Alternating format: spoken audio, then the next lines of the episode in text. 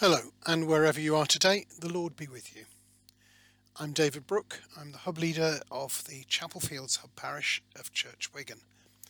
It's uh, Sunday, the 10th of May, and our passage today is Acts chapter 15, verses 1 to 21. Then certain individuals came down from Judea and were teaching the brothers, Unless you are circumcised according to the custom of Moses, you cannot be saved after Paul and Barnabas had no small dissension and debate with them, Paul and Barnabas and some of the others were appointed to go up to Jerusalem to discuss this question with the apostles and the elders. So they were sent on their way by the church, and as they passed through both Phoenicia and Samaria, they reported the conversion of the Gentiles and brought great joy to all the believers. When they came to Jerusalem, they were welcomed by the church and the apostles and the elders, and they reported all that God had done with them. But some believers who belonged to the sect of the Pharisees stood up and said, It's necessary for them to be circumcised and ordered to keep the law of Moses. The apostles and the elders met together to consider this matter. After there had been much debate, Peter stood up and said to them, My brothers, you know that in the early days God made a choice among you that I should be the one through whom the Gentiles would hear the message of the good news and become believers. And God, who knows the human heart, testified to them by giving them the Holy Spirit, just as he did to us. And in cleansing their hearts by faith, he has made no distinction between them and us. Now, therefore, why are you putting God to the test by placing on the neck of these disciples a yoke that neither our ancestors nor we have been able to bear. On the contrary, we believe that we will be saved through the grace of the Lord Jesus, just as they will. Well, the whole assembly kept silence and listened to Barnabas and Paul as they told of all the signs and wonders that God had done through them among the Gentiles. And after they finished speaking, James replied, my brothers, listen to me. Simeon has related how God first looked favourably on the Gentiles to take from among them a people for his name. And this agrees with the word of the prophets, as it is written, After this I will return, and I will rebuild the dwelling of David which has fallen. From its ruins I will rebuild it, and I will set it up, so that all other peoples may seek the Lord, even all the Gentiles over whom, over whom my name has been called. Thus says the Lord, who has been making these things known from long ago. Therefore, I've reached the decision that we should not trouble those Gentiles who are turning to God, but we should write to them to abstain only from those things polluted by idols, and from fornication, and from whatever has been strangled, and from blood.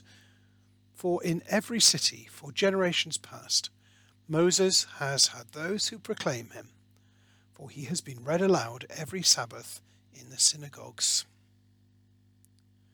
For the word of the Lord. Thanks be to God.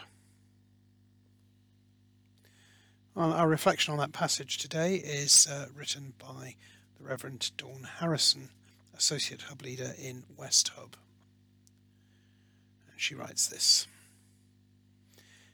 In today's reading, things are becoming increasingly difficult in Palestine. Arguments are arising over the issue of circumcision, and in order to resolve the issue, Paul and Barnabas set out to Jerusalem.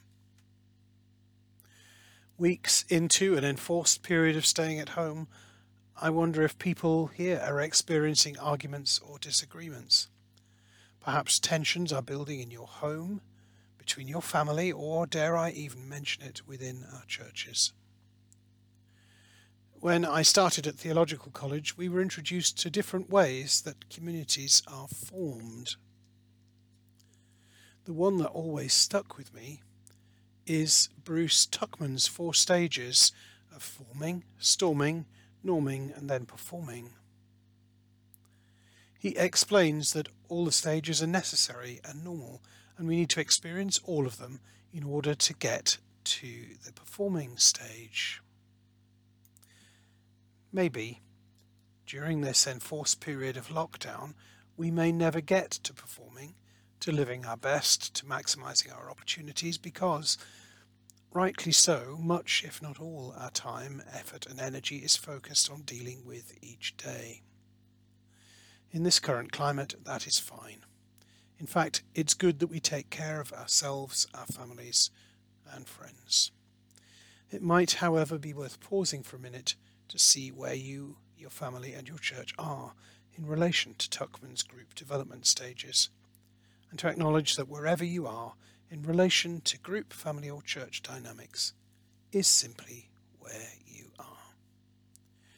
No matter what is going on, if, like the church in Acts 15, difficulties are arising or not, tensions are rising or not, no matter where we are on Tuckman's stages of community forming, God is in the midst of it all. In these uncertain and changing times, Jesus Christ is the same yesterday and today and forever, as it says in Hebrews chapter 13, verse 8, and he delights in each of us.